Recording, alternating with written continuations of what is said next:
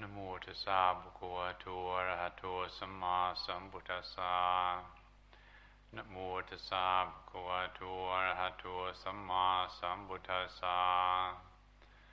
Namo tassa bhagavato arahato samma sambuddhassa.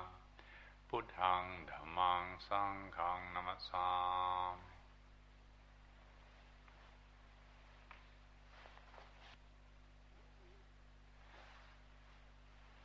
It's time to uh, give the uh, monthly Dhamma reflection on the verse that appears on our calendar for this month, which is Dhammapada verse forty-three, and says, "Neither mother, father, nor any family member can give the blessings that your own well-directed heart can give." So the, um, the Buddha is pointing out this principle, this truth of uh, where to find the the greatest benefit or the greatest good. And in this particular situation, he's saying neither mother, father, nor any family member can give you the blessings or the benefit or the goodness that your own well-directed heart can give you. So it raises the question of uh, what is a well-directed heart? That's one question it raises. And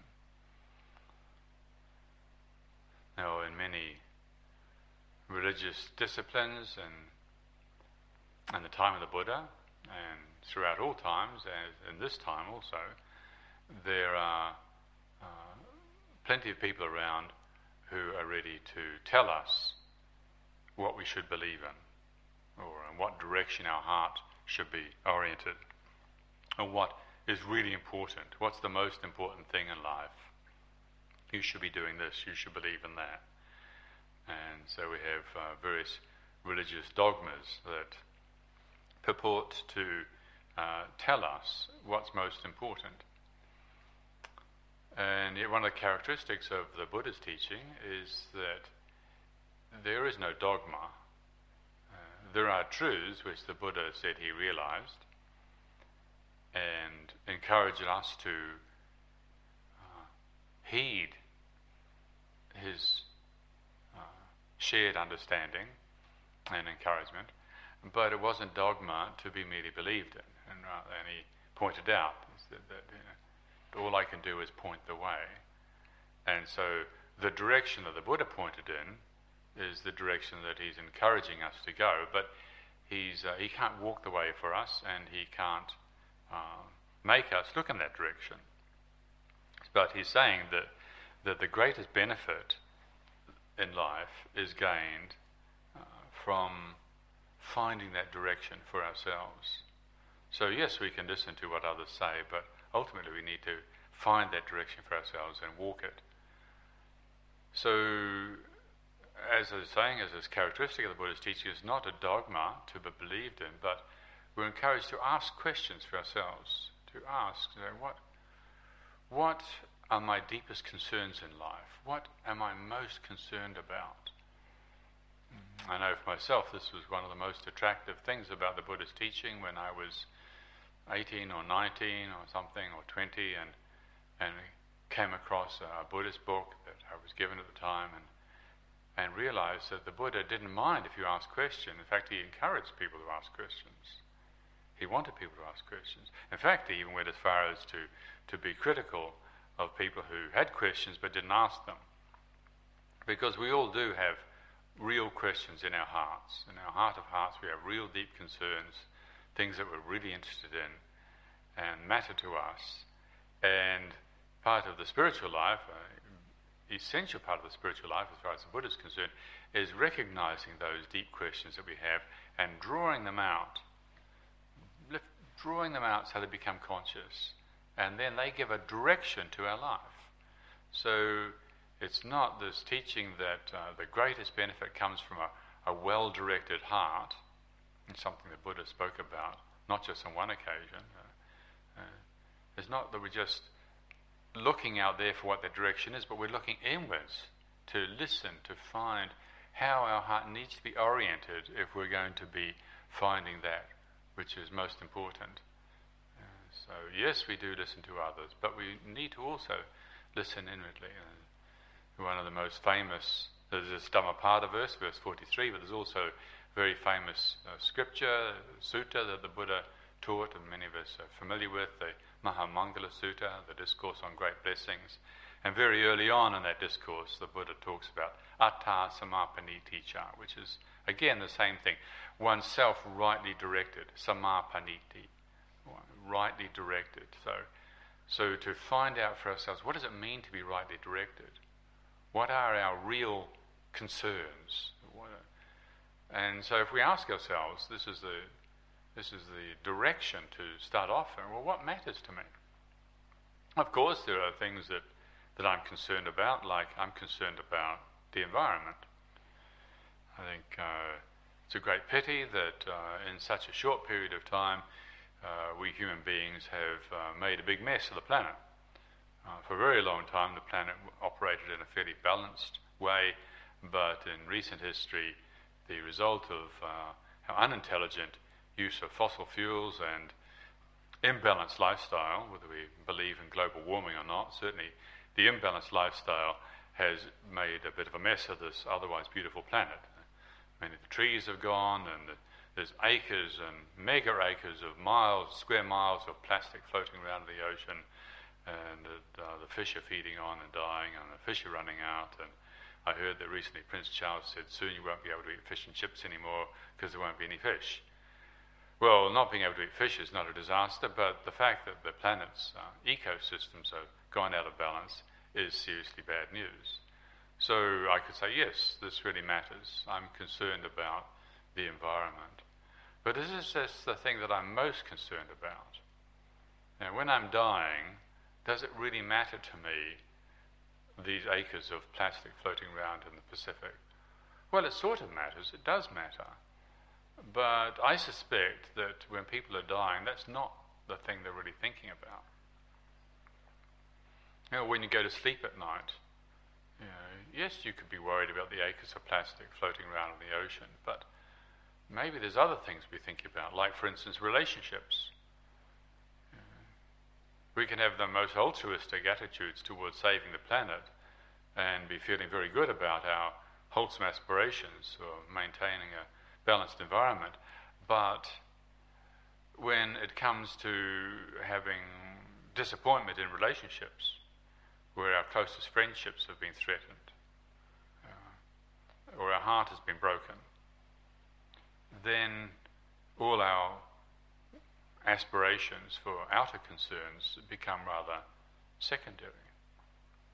Or the other direction, if you fall in love, You know, falling in love can be a very disruptive experience, and, and uh, one's concerns about the environment or, or, or various other things that we might be concerned about can get completely sidetracked if we fall passionately in love. So in other words, matters of the heart, if we're honest, matters of the heart do seem to be calling for more attention than a lot of our ideas and ideals that we might have.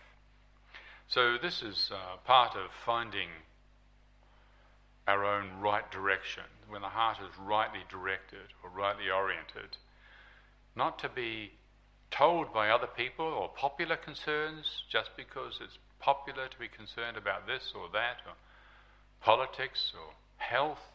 These things, physical health, can be a real concern. But however concerned we are about our health, well, basically, eventually, it's going to fail us. We're going to get old, and so being totally concerned about our health, that can't be it either.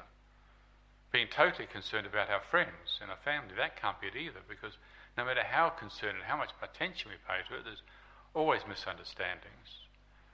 Being totally concerned about the beauty of life, the beautiful music. You, you can be going to the, the most amazing rock festival and hearing the most amazing bands or the most beautiful orchestra, the most competent orchestra playing the most beautiful Bach or Mozart or, or Chopin or subtle, sophisticated sensual pleasures there might be, if we're suffering from a broken heart, then those things also don't really matter so much. So these matters of the heart, these concerns of the heart, are something we need to look into and find out. How can we, how, well that really matters, doesn't it? That question, how can we live in this world and be not broken by it? How can we live with friends, with concerns about the environment, with concerns about health? With, uh, how can we deal with these matters and yet not be broken by them, not be defined by them? Because they're always changing. All of these, all of these dimensions of life, as relevant, as relatively important as they might be, one characteristic of them is they're always changing. Sometimes they're agreeable, sometimes they're disagreeable. Sometimes they work in the way we hoped, and sometimes they don't. How can we accord with this changing nature of life? Now this sounds like a really good question. How can we accord with this changing nature of life as it is, most naturally, without being broken by it or without being drawn down by it? Because we have to live in this world. Now some people do think that the heart rightly directed means that you can just float above the world and you can become so holy and, and so lofty that you don't feel anything. Well, that's not the Buddha's take on things. And the Buddha realized that, uh, there, that there are uh, agreeable and disagreeable circumstances, and we do have to live in this world, and whoever we are, wherever we are, uh, even in his case, and the Buddha got old and he had arthritis in his back and would sit in the morning sun and warm his back and be relieved from the pain, and, and or when his closest friend Sariputta and Moggallana died, and he expressed his, his feelings at the time by saying it's like the sun and the moon have gone out of the sky. Now that doesn't sound like somebody doesn't feel anything. So for those who believe that the most important aspects of life is to rise above the world and not feel anything, well, you know, one can wish them luck, but that's certainly not the uh, Buddha's encouragement. That's not what he meant by being rightly directed. And so it's not about not feeling things. It's not about not caring. It's not about not th- saying that some things matter. Things do matter in life. But what is it in my heart of hearts that I'm most concerned about? Now, if we begin to ask this question, then this is this is the characteristic of the contemplative life. This is the nature of somebody who's taking responsibility for their spiritual life. A lot of teachings, spiritual teachings around the time of the Buddha would basically take away the power of the individual, take away the authority of the individual, and would tell them, do this, would give them the dogma and say, believe in this. And the Buddha himself did that for, for several years. He followed this teacher and that teacher, did what they said and realized some benefit, but didn't actually find the, didn't get to the heart of the matter. In his heart of hearts, there was still the sense of discontentment. And so he kept asking this question, what is the root cause of this discontentment?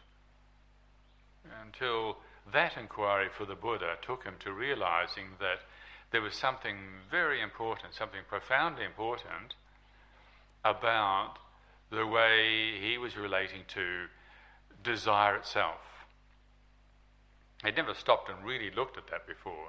He'd been following desires, desire to get rid of his anger and desire to get rid of his greed and desire to become an expert. I mean, as a, as a prince in the palace, he was an expert at everything, and learning and archery and, and study and and philosophy. He was an expert at all of it, and then he became an expert spiritual adept and uh, expert at everything and expert at concentration meditation and, and so on.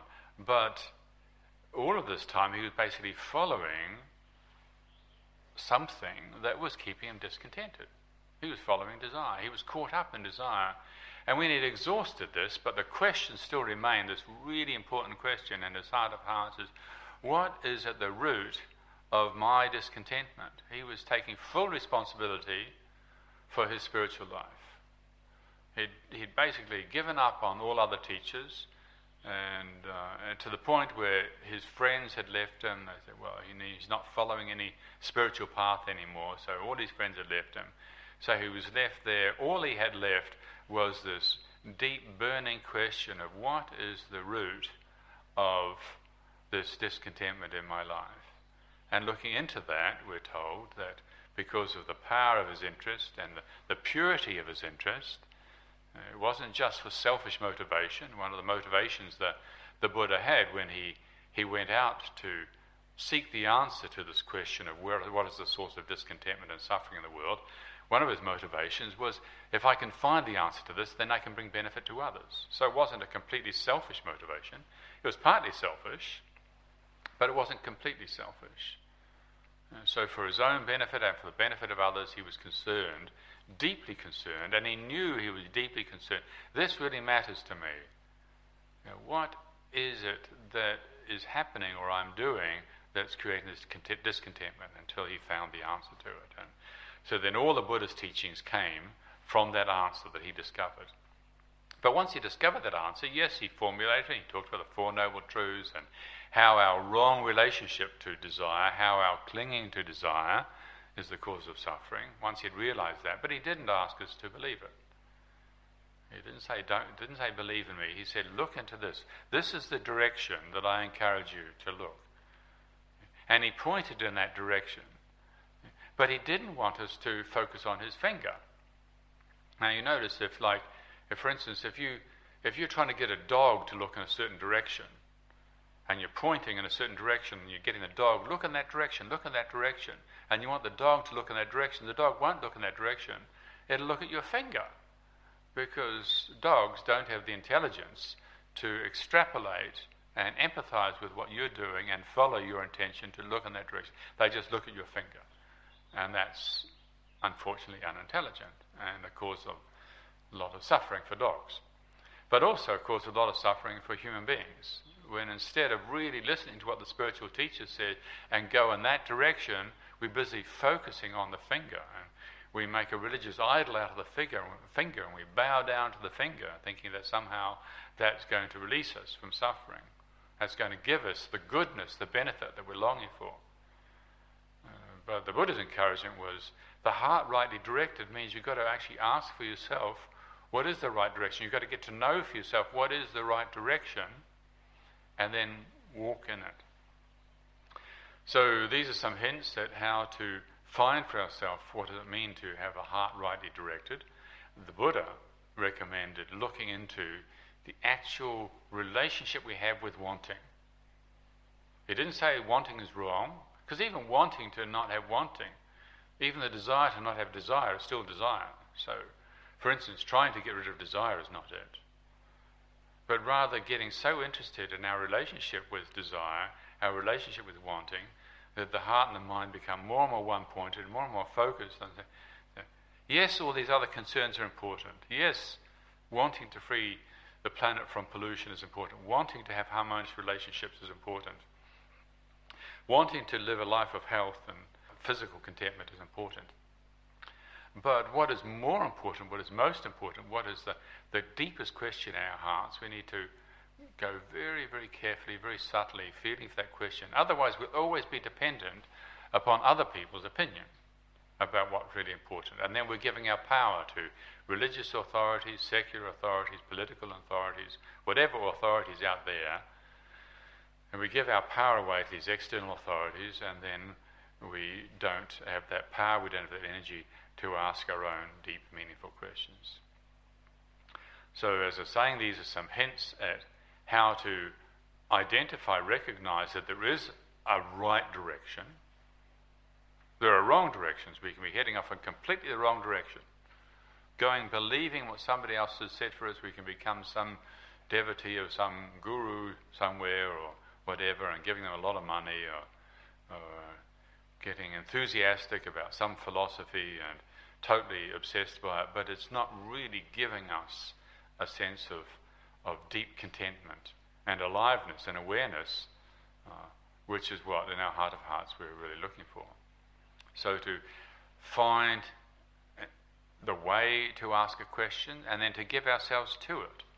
So, so to realize there is a right direction to go towards, to really have faith and confidence in that, and then to find the skillful ways for giving ourselves to that, to walking that. How to find skillful ways, because we get so easily distracted.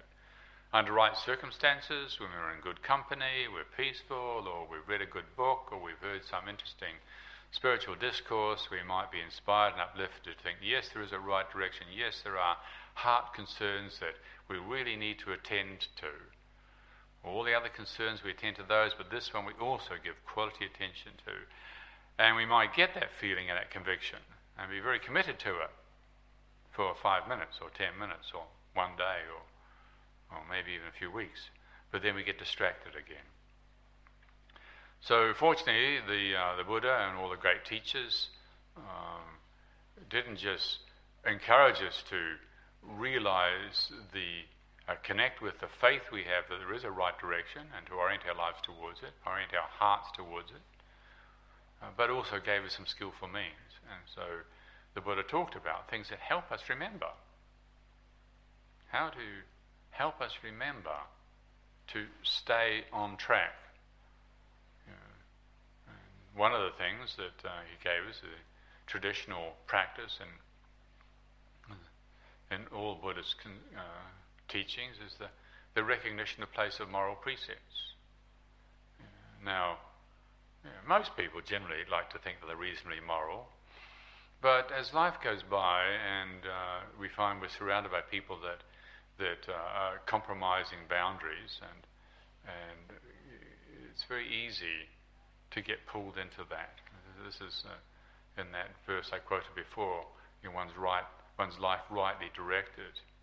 You know, to be rightly directed towards the goal, to be focused on that, uh, if we don't have a commitment to that orientation, then we can get pulled into uh, abusive behaviour, bullying, insulting, humiliating, uh, dishonest behaviour, taking what's not ours, uh, greedy, aggressive behaviour. And then if we're not careful, we can end up then telling ourselves lies about it, like, you know, I didn't really mean it. Somebody was telling me the other day how they had uh, gotten angry at, uh, it was the father said he got angry at his son and he couldn't forgive himself for it. This was many years ago, and he just couldn't forgive himself for having gotten so angry at his son, blown up at him and, and said some unkind things to him. And so he'd apologise and put himself down and, and tried to explain how hopeless he was as a father and all the rest of it. Uh, but still he couldn't forgive himself. And, and partly in the course of the conversation we were having, what uh, became apparent was that he was telling himself, and I think probably even told his son, that he didn't really mean it when he said what he said, which was very hurtful. He didn't really mean it. Well, the truth is that when we say something unkind, on some level, to some degree, we do mean it. Uh, to, on some level, to some degree, we are actually trying to hurt somebody. And so to follow this path of being rightly directed, we need to be impeccably honest, or to be committed to be becoming impeccably honest. You know, we can't suddenly become impeccably honest. We all have, we all have habits of avoidance of truth, unfortunately, and And therein lies the cause of so much of our suffering.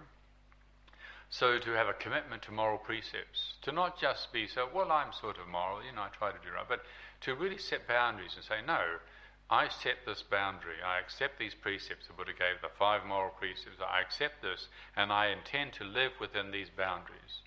You know, I intend to not cross these boundaries and cause harm to other living beings. And then, having made that commitment, accepted the skillful means to help keeping our life rightly directed, having accepted the skillful means, then when we come close to the boundary or we cross it, we know it.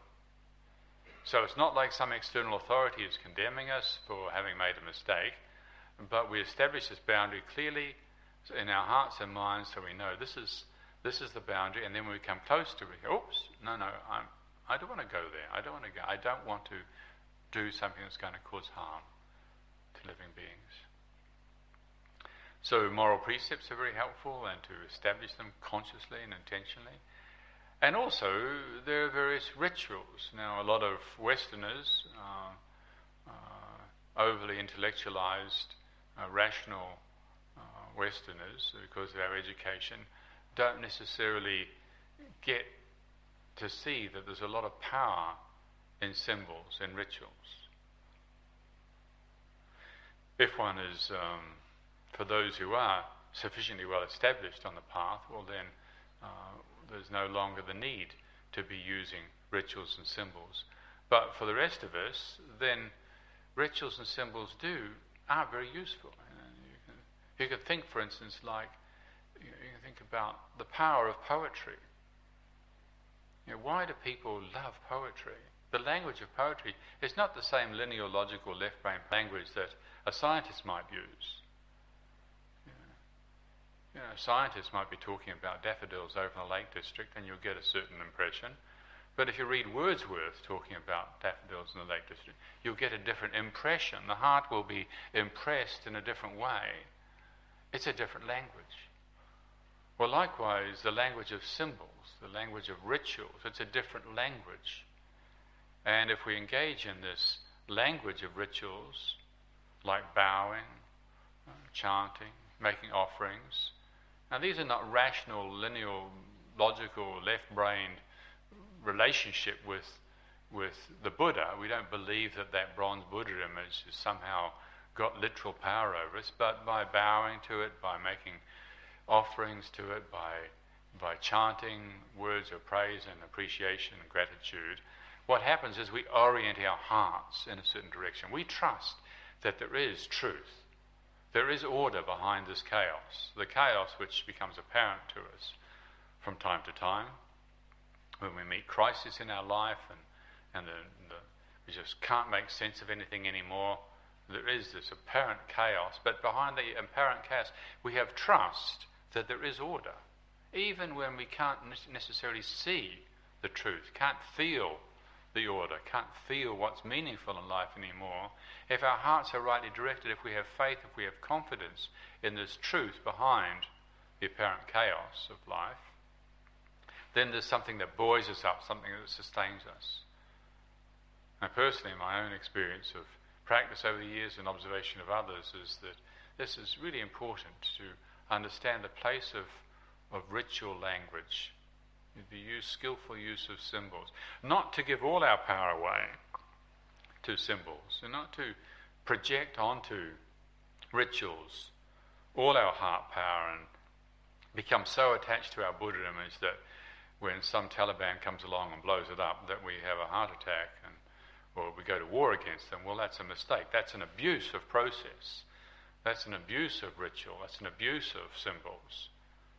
But skillful use of symbols, skillful use of rituals, skillful use of precepts. Uh, these are conventional uh, structures which the Buddha and all the great teachers have held up, not as an end in themselves. It's not about becoming good. And becoming good is not, you know, aiming our life to just become good. That's not it either. Yeah, because even if we focus on being good, what's going to happen when bad stuff comes up into our heart and mind? We've all got bad stuff in our hearts and minds. If we can't study and learn to see and see through and beyond and let go of the bad stuff, then we're not going to realize what the Buddha realized, which is the source of all real discontentment, uh, which is, as we were saying before, according to his insight, his understanding, this wrong relationship with desire. But once again, the heart rightly directed is not to just grasp that, oh, the Buddha believed in this, and so I'm going to become a Buddhist, and, and then align ourselves with that teaching and thinking that's what it means to be, have a heart rightly directed. Uh, no, it's something more subtle, much more subtle than that. So thank you very much this evening for your attention.